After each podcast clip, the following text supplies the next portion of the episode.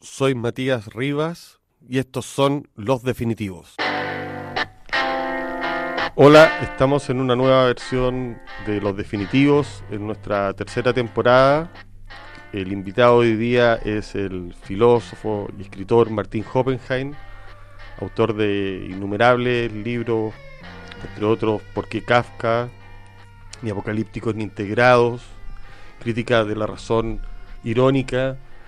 Eh, estoy nombrando exclusivamente los filosóficos porque también tiene toda una beta, Martín, un poco más eh, cronística y de aforismo, en la cual vamos a hablar.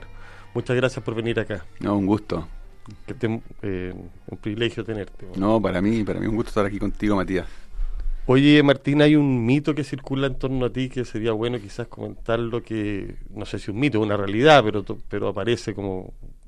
Fuiste alumno de un personaje muy importante hoy día que es Gilles Deleuze. Sí, es cierto. es como mi, imagen corporativa casi. Es que parece que Deleuze hoy día se ha transformado en una especie de ícono del siglo XXI, quizás. Sí, claro, bueno, se decía, Foucault decía que Deleuze era el filósofo del siglo XXI. Mm. Claro. ¿Cómo fue esa experiencia? Fue una experiencia mm, bastante azarosa. Eh, yo era de una extrema candidez, tenía 22, 23 años, estaba estudiando en París. Elegí en París estudiar donde no me pidieran demasiados papeles, que era la facultad, de, o sea, la sede de Vincennes, media under, media alternativa, post-mayo del 68, y ahí se habían refugiado los filósofos que no querían hacer mucha evaluación, no querían seguir los protocolos, y entre ellos, por supuesto, estaba Deleuze. Y como yo quería hacer la tesis en Nietzsche, dije, bueno, aquí parece, parece que entre los que están aquí el que más sabe es este señor, ¿ya? Y al final de, la clase, que iban 400 personas a su clase, me puse en la cola de los que querían hacerle una consulta y le dije, quiero hacer una tesis con usted sobre Nietzsche. Y me dijo, bueno, pero muéstrame algo, ¿ya? Y yo le digo, ya, le traigo algo la próxima semana. ¿Sí? Está bien, me dijo. Le llevé algo la semana siguiente, lo hice traducir porque mi francés era muy pobre, y a la subsiguiente eh, me recibió dos minutos después en la misma cola y me dijo, su tesis es más literaria que filosófica, lo cual no me pareció mal como comentario. Pero luego agregó, pero no es de la buena literatura, es más bien mala, me dijo, con esa especie de frontalidad francesa para decir las cosas. Demoledor. Demoledor. Me dijo, pero démosle para adelante. Y me dio un par de consejos. Y, y luego a lo largo de un año y medio conversé con él no más de tres veces, ¿ya? Eh, la última de las cuales me recibió en su departamento porque la mitad del tiempo él vivía enfermo y, eh, y en su departamento me elogió la tesis, me puso muy buena nota, me dijo cuando quiere una carta de recomendación me la pide, que le vaya bien en su país. De hecho me mandó cartas cuando yo le pedí, en los primeros años. Y eh, muy gentil, ¿ya? Tuve poca relación con él más bien, pero quedó como con que yo había hecho la tesis bajo la supervisión de Deleuze, que literalmente es cierto. ¿Y un profesor brillante o no? Y un profesor muy particular, porque podía estar tres horas hablando con un papelito con tres bullets, ¿ya? Eh, con muchos alumnos que lo tomaban como profesor de culto. A ratos herméticos, su gran audiencia en las clases no eran alumnos, sino profesores de otras universidades que iban a escucharlo. Eh, había que de alguna manera acostumbrarse a su forma de razonar, a su forma de discurrir, lo cual al principio eh, no era tan evidente, y, em, pero brillante en el sentido, yo creo que para mí el mayor aprendizaje de Deleuze no fue aprender conceptos deleuzianos, que uso pocos de hecho, sino un poco por osmosis o por modelo, la idea de aprender de alguien que, que que, no enseña, sino que piensa en voz alta cuando está ahí. Sí, eso es lo ¿Mm? que se ve en los videos. claro.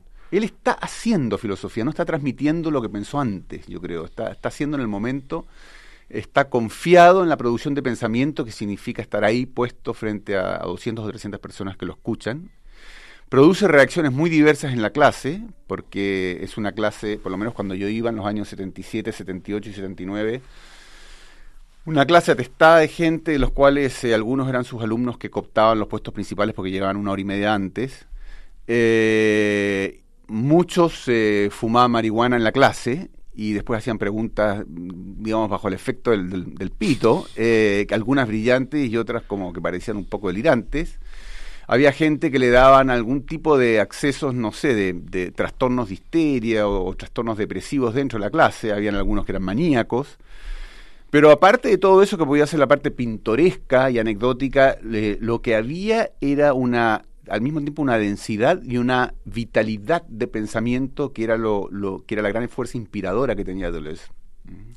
buenísimos, ¿no? Sí, sí, sí. Oye, uno de tus primeros libros eh, es un libro sobre Kafka. ¿Por qué Kafka? Sí. Eh, que es un libro más que, que ya en su subtítulo habla del vínculo entre la filosofía y la literatura que vaya a mantener durante tu el resto de tu llamamos vida intelectual. Sí. ¿Cómo ves tú retrospectivamente ese libro? Yo lo estuve leyendo, lo tenía en la biblioteca, no, es fácil de encontrar, y un libro denso, fragmentario. Sí. Eh, pero lleno de ideas, digamos, me, interesó. Sí, mira, yo creo que es un libro temerario en el sentido de que a esta altura de mi vida jamás me habría atrevido a escribir en un año un libro con tantas ideas metidas. O sea, yo lo escribí entre los 26 y los 27 años. Eh, no había publicado nada en mi vida antes y lo primero que publiqué fue un libro entero publicado por una editorial grande, que fue Pay 2 en ese momento. Eh, y donde yo básicamente, que es algo que he querido siempre hacer con la filosofía, es dialogar con algo que tiene relación con lo que yo estoy viviendo, somatizando, sufriendo, etcétera, ¿ya? Y entonces lo que, lo que hay en ese libro, que es un trabajo muy fuerte con la culpa, con la mala conciencia, que es Con el mal, digámoslo así. Claro, con el mal y con el mal introyectado como culpa, ¿ya? Eh, y con cómo de alguna manera eh, las relaciones de poder son más bien relaciones de manipulación, ¿no? la relación de Kafka con el padre, las relaciones raras que tiene Kafka con, con sus mujeres, con Milena, con, eh, con Felice, las relaciones que hay en, en, las novelas mismas y en algunos de los cuentos. Siempre me atrajo esa cosa como media entre enigmática y terrible de Kafka, que era el, el hecho como que un personaje tenía un poder misterioso sobre otro, a partir de que ese otro algo tenía en su cabeza que lo hacía sometible, ¿no? Eh, y eso fue lo que, lo que me interesó, lo que me importó, fundamentalmente, pero después descubrí a medio andar, ya aparte de estas relaciones, y bueno, por supuesto todas esas relaciones de poder y la burocracia, esta especie de formalización extrema de las relaciones, al punto que no se sabe, digamos, cómo orientarse. Manda. Claro, quién manda, cómo orientarse, a quién recurrir, porque todo es una especie de burocracia abstracta, que es lo típico sobre todo en el proceso y en parte en el castillo. Eh, pero luego me interesaron cosas como, por ejemplo, las figuras de los animales y el devenir animal, que es una idea que usa Deleuze para hablar de Kafka, el, devenir animal, sobre todo. Está lleno de metamorfosis. Claro, está lleno de estas metamorfosis o de animales que son. que, hablan. Claro, que tienen rasgos antropomórficos o también lo, que, lo y lo otro que me interesó mucho en Kafka eh, son sus aforismos, finalmente, sus textos muy breves o sus microcuentos. De ahí partió tu, tu onda con los aforismos. De Nietzsche y Kafka. De Nietzsche y Kafka, que han sido de alguna manera los primeros autores. Claro, los primeros autores que más marcaron, claro. Eh, oye, haciendo una digresión, Kafka es un personaje que los chilenos hemos abordado. Enrique Lin escribió de él, la Carla Córdoba escribió de él. Sí, eh, claro. Nicanor Parra dice que los poemas y antipoemas, los primeros antipoemas, La víbora, todos esos son relatos kafkianos. Sí. ¿Tendremos algo... ¿Algo kafkiano los chilenos? Sí, o, ¿O será una cosa de unos... ¿O será una cosa universal que, que todos los países se escribe Kafka? Bueno, claro, en Argentina Borges tradujo la metamorfosis, eh, o sea, hay, hay historia. Pero los argentinos no se sienten no. gusanos llamémoslo así, ni personajes, claro. ni monos que hablan en Bueno, yo creo que hay, rasgos, hay rasgos chilenos que, los, que, en la literatura están muy presentes y en las eh, rencillas literarias están muy presentes, que son muy kafkianos. Por ejemplo, el ninguneo. Perfecto. El ninguneo, o sea, ¿qué más ninguneo que el de Joseph Kahn el proceso? ¿No es cierto? Está permanentemente siendo ninguneado. Entonces yo creo que ese, ese es un rasgo que tiene que ver, ¿ya?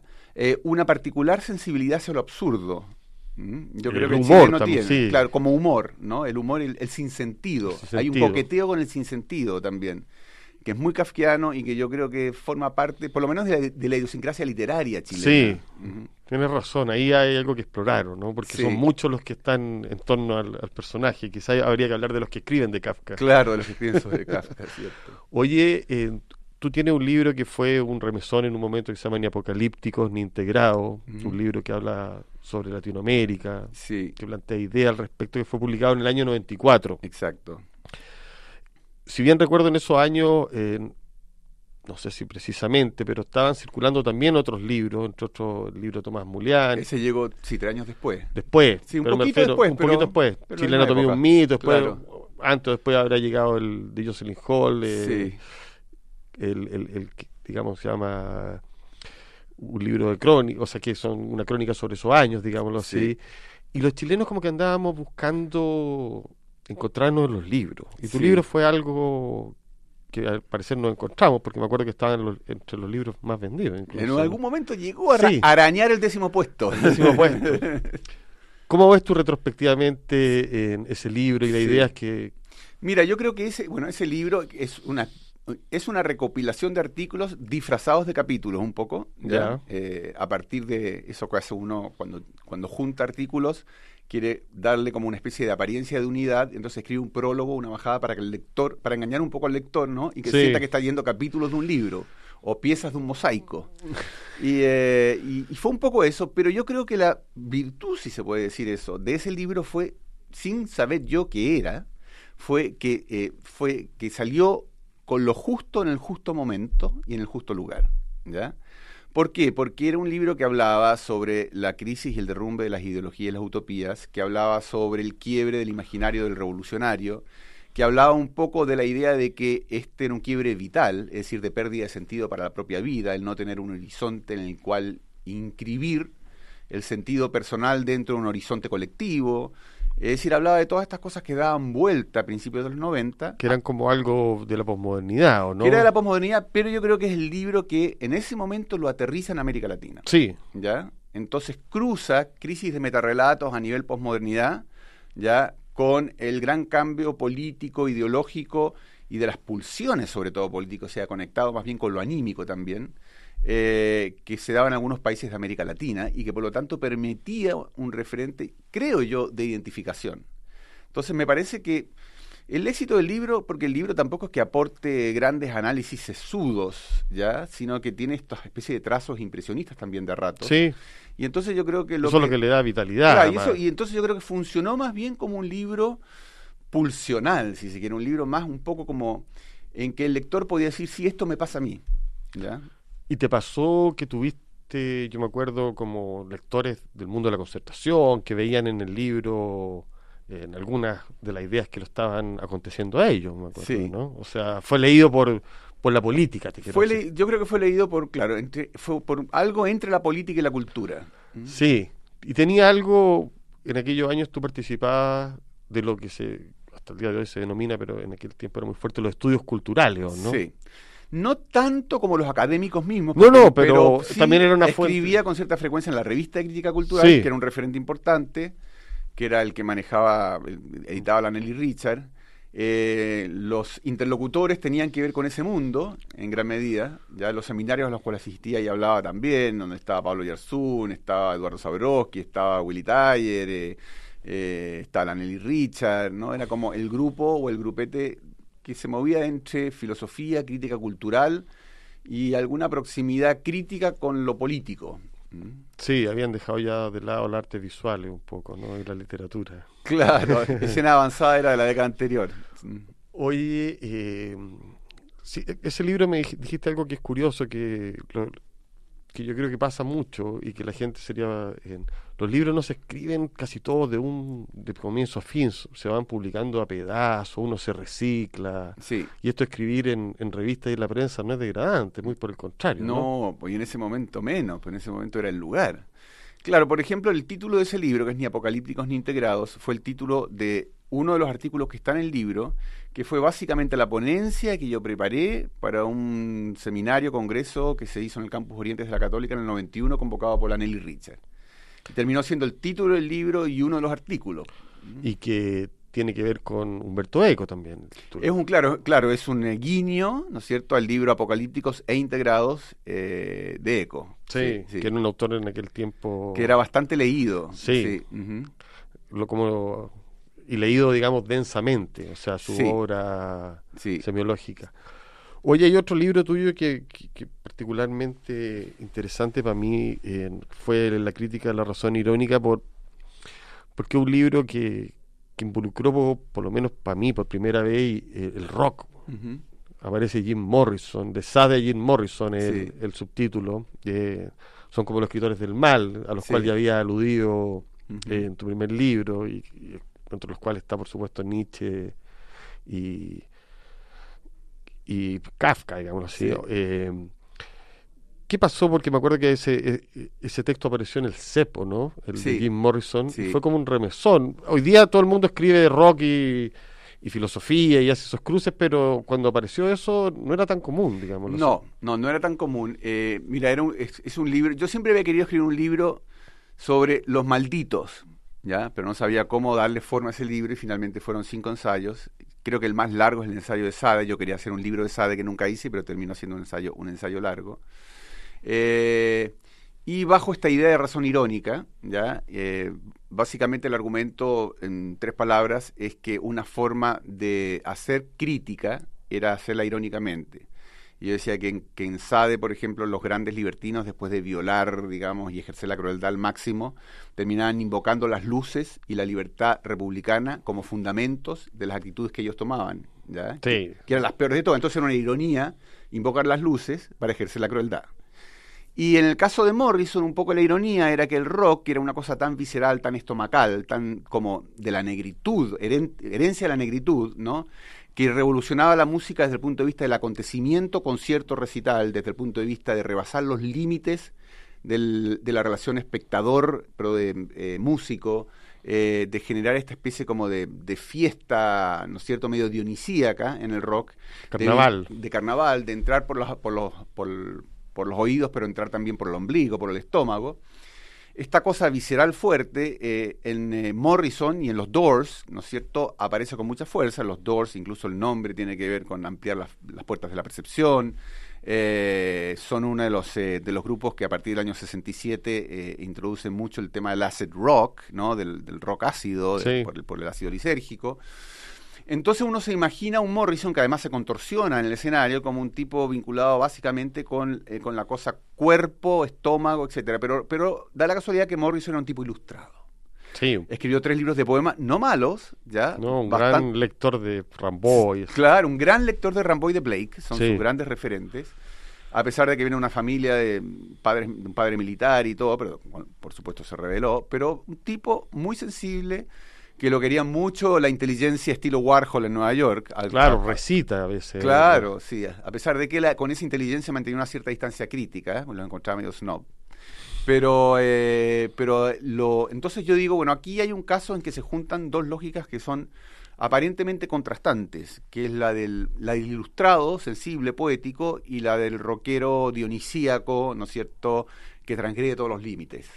Eh, y juego juego con esa dupla, ya juego con esa dupla, que en el fondo lo tomo como ícono, como símbolo de una época en que sí, efectivamente, había una especie de beta, si se quiere, modernista, de idea de reinventar la propia vida, esta especie de idea como de convertir la vida en una obra de arte o en un poema, eh, que formaba parte de la estética de los años 60, ¿ya? formaba parte del mundo de la droga desde la perspectiva más intelectual, también como proyecto, y que eh, entonces como que hago una afiliación entre la figura de Morrison y esa especie de como de punta cultural. La contracultura. Claro, contracultura, sí. ¿Te gusta todavía la música en lo personal, más allá del gesto? Con un nivel de desactualización absoluta.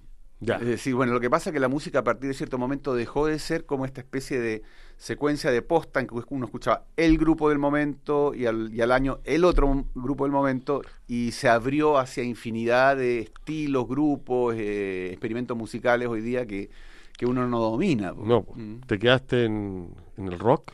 Me quedé, sí, yo diría me quedé, sí, en el rock, me parece que sí. Eh, y en algunos trovadores, pero, pero si tú me preguntas, yo prendo la radio hoy y jamás sé quién está cantando. Me puede gustar la canción. Ya, mm. y, el rap y todas esas cosas, el trap y todas esas cosas. No, pero me interesa el hip hop, ya, Como, como expresión. Me interesa. Sí. Una, porque te lo, te lo pregunto porque una de las particularidades tuyas es que nunca has abandonado un vínculo que has tenido con la prensa, o sea, siempre, no sé si con la prensa o con, o con publicaciones, en, diario, en cosas así. Actualmente tiene una columna en las últimas noticias, digamos así. Entonces vas como llevando desde un lugar distante un, el pulso a lo que acontece, ¿o no? Mira, si yo tengo una especie que yo creo de, de, tirano interno, de super yo, ya que, que mide mi mide mi productividad en páginas Perfecto. Es decir, que como si no publico empiezo a sentir como que soy un improductivo y, y si soy un improductivo empiezo a sentir mal.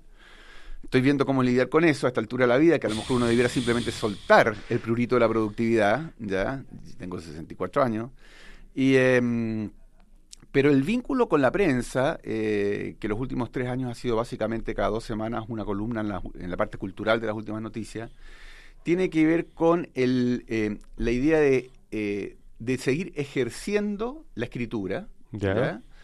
Ejercer la escritura de una manera no de desarrollos profusos, sino más bien de instantáneas, que me interesa más. Poder ejercer la escritura, o sea, como sí pensar, pero pensar desde la escritura, que es lo que trato de hacer eh, cuando escribo una pequeña crónica o una pequeña reflexión. Me encontré con tu libro Escrito sin futuro, que es uno de los primeros textos de aforismo. sí. Eh, y ha seguido cultivando el género en forma paralela a la filosofía, a los diarios. Sí. Eh, ese género de alguna manera tiene una, una, una, muy muy escasa tradición en Latinoamérica y en Chile, pero pero no lo has soltado, digámoslo así. Sí, sí. ¿Ves en eso, como decía por ahí tu profesor de Les, en la, la, escritura nómade, digámoslo así, la forma de clavar una, una flecha a través de los aforismos? ¿Todavía Yo creo que sí, sí, no, o sea, yo voy a apostar por los aforismos, yo creo de aquí hacia adelante, ¿ya?, eh, es un género con poca tradición latinoamericana, ¿ya? Tú tienes una tradición, sí, de microcuento, que es un vecino, como el caso de Monterroso. Y Gómez Dávila. Que y, Gómez, y Nicolás Gómez Dávila, que para mí es el gran aforista latinoamericano, que, ¿no es cierto?, permaneció muy desconocido hasta hace pocos años, que un filósofo italiano lo, lo, rescató y... Volpi. Claro, claro, claro, este que, murió trágicamente en un accidente de bicicleta. El Franco, Franco Volpi. Claro. Y Nicolás Gómez Dávila, claro, es una, un aforista maestro. Para mí mis referentes, bueno, son él en América Latina, son trozos del libro El desasosiego de Pessoa, eh, está Canetti, digamos, con sus cuadernos, está Valerí con sus cuadernos, está Kafka con sus aforismos, está Nietzsche con y está Cioran, que básicamente es aforista puro, digamos. Sí. Eh, pero para mí el aforismo tiene dos o tres virtudes que a mí me acomodan muy bien. Una es que mi primer demonio en la literatura fue la poesía, mucho antes que la filosofía. Es decir, yo en los primeros años, digamos, en que me dediqué a la lectura intensiva fue solo lectura poética y, eh, intento de escritura poética que abandoné muy tempranamente. Y el aforismo me permite hacer contrabando de lenguaje poético dentro de lo que es un género que puede presentarse más bien como conceptual. Perfecto. Entonces, especie de matrimonio o tensión entre eh, el atajo de la imagen y el desarrollo del concepto, ¿ya? Eh, es lo que más me gusta ahí en el aforismo. Es decir, que algo puede ser definido como pensamiento, pero lo que hay adentro literariamente es una imagen. Pero también la ironía de la cual sí. hace referencia en tu libro anterior. Claro, porque para mí es fundamental mantener una cierta ironía en el aforismo, porque si no es el aforismo para el bronce, que es lo peor. ¿ya? O sea, el aforismo solemne, la sentencia, eh, de eso huyo a toda costa. ¿ya? Siempre hay que como darle una vuelta para que el aforismo tenga una cuota de liviandad, no, no, por, no por ser superfluo o banal, sino por no ser solemne y pesado. Y además porque se leen uno tras otro también. Hay que entender eso. claro. La gente a veces, un solo aforismo puede a veces no funcionar, pero al lado de otro operan. Digamos. O, o, uno no opera para un lector y opera y otro opera para otro lector. O sea, esa parte es bastante aleatoria. Sí. Yo, y un género que, que curiosamente tiene eh, tenía pocos lectores y yo creo que se ha ido empleando gracias a que cada vez necesitamos leer menos, digámoslo así. o queremos leer menos. O queremos, o, queremos leer más como fragmentariamente. Más fragmentariamente, creo que cada vez leemos más, pero más fragmentariamente. Exacto, es otro modo de lectura. Sí, yo lo veo porque, no sé, están circulan los libros de La Rochefoucauld, de Chanfort, los reeditan, o sea, algo. Por algo, por algo será. Sí, grandes editoriales, por algo será. Sí. a mí también, también hay una cosa en la, en la comodidad de la escritura aforística, que así como en la lectura aforística tú tomas y dejas, lees un poco y después sueltas, no partes del principio, sino de cualquier lado para leer aforismo. En la escritura también tiene la posibilidad, ¿no es cierto?, de una escritura breve, eh, que puedes tomar y dejar. Yo soy bastante discontinuo, me desconcentro con facilidad. Tengo una concentración intensiva de muy poca duración. Entonces el aforismo me es también en ese sentido bastante adecuado, funcional. Tiene que ver con tu cuerpo de alguna manera, ¿no? Yo creo que sí, que es una cosa de cuerpo. Oye, la Carla Cordo hace poco me decía algo que acabamos de, de rozar, que el tema este de la poesía. Me decía, la filosofía y la poesía van muy unidas y ahí hay una conexión. Ella me lo decía a propósito de Heidegger y otras cosas, em, pero tú me lo dices a propósito de tu experiencia personal. ¿Cómo ves ese, vínculo, además en un país donde la poesía tiene una, potencia y, la historia de la filosofía es, quizá un poco eh, menos potente, pero, pero nunca ha dejado de estar? ¿ah? Sí.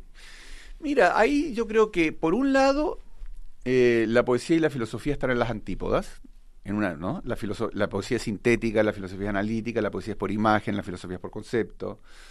Eh, la poesía puede darse todos los lujos del capricho, ¿no es cierto? Y está mucho más ligada a, eh, una visión personal y a una experiencia personal. La filosofía más bien tiende a despersonalizarse con mucha facilidad. Eso por lo menos en el libreto. Pero yo creo que eh, yo, yo creo que sí, poesía y filosofía, si bien son antípodas, también pueden ser dos caras de la misma moneda, en el sentido de que las dos tratan de llegar, voy a usar la palabra que no me gusta, a lo esencial de algo. Eh, las dos tratan de captar quizás dentro de lo que es puntual lo universal que le subyace, ¿no es cierto? Es decir, captar, eh, como decía Baudelaire, un poco la eternidad en el instante, ¿no? O la universalidad en el fenómeno. Y, en eso filosofía y poesía se parecen. Ya hay, hay, un anhelo de ir más allá, ¿no es cierto? Eh, de tomar lo que se presenta como un signo de algo más universal. Y de repente pasa que hay filósofos que son escritores y escritores que son filósofos sin querer. también hay, claro, tú no le puedes pedir a Hegel que sea poético, ni a Kant, el que menos le puedes pedir que sea poético. A Heidegger a rato sí, a Nietzsche un poco más, ¿no? Sí, o sea, los límites son tan, llamémoslo así, especulares. Son, sí, pues son difusos. Difusos, totalmente. Oye, Martín, eh, antes de terminar, hay un da vuelta por ahí que está escribiendo un libro tremendo, hay como una especie de, ruido de fondo. Mira, en realidad es un libro al cual no le tengo fe, es raro, ¿ya? ¿ya? Es un libro porque yo después de trabajar 25 años en la CEPAL, es decir, escribiendo por encargo y con un lenguaje que no era el mío, eh, decidí una vez que me fui de ahí radicalizarme en sentido opuesto, por lo menos como proceso alquímico, como curación o sanación. Y me largué a escribir a capela un libro totalmente especulativo desde algunas experiencias personales que ni siquiera las menciono, y que es un libro que tenía en su primera versión 230 páginas y ahora tiene 90. ¿ya? O sea, en vez de ampliarse se fue reduciendo, porque realmente tenía, tenía mucha retórica y todavía le queda un poco, pero básicamente el tema es una, yo le llamo una poética del devenir. ¿Ya? Y más bien apelo a una experiencia que uno no tiene normalmente en su vida, pero la puede tener en ciertos momentos, que le llamo una experiencia originaria, distinta a la cotidiana, ordinaria, etcétera, en la cual yo digo que el ser y el devenir se funden, es decir, que hay una total plenitud de sentido para mí en lo que estoy viviendo. ¿ya? Perfecto. Y esa experiencia es la que trato de, esa, esa conformidad ser y devenir, es la que trato yo de seguir, desmenuzar a través de lo que ahora son 90 páginas y no 230.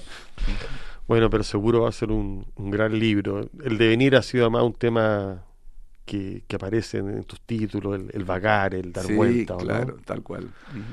Muchas gracias Martín por estar acá. Eh, ha sido una grata conversación. Gracias Martín, un gusto. Nos vemos en el siguiente programa de los definitivos. Espero que estén muy bien.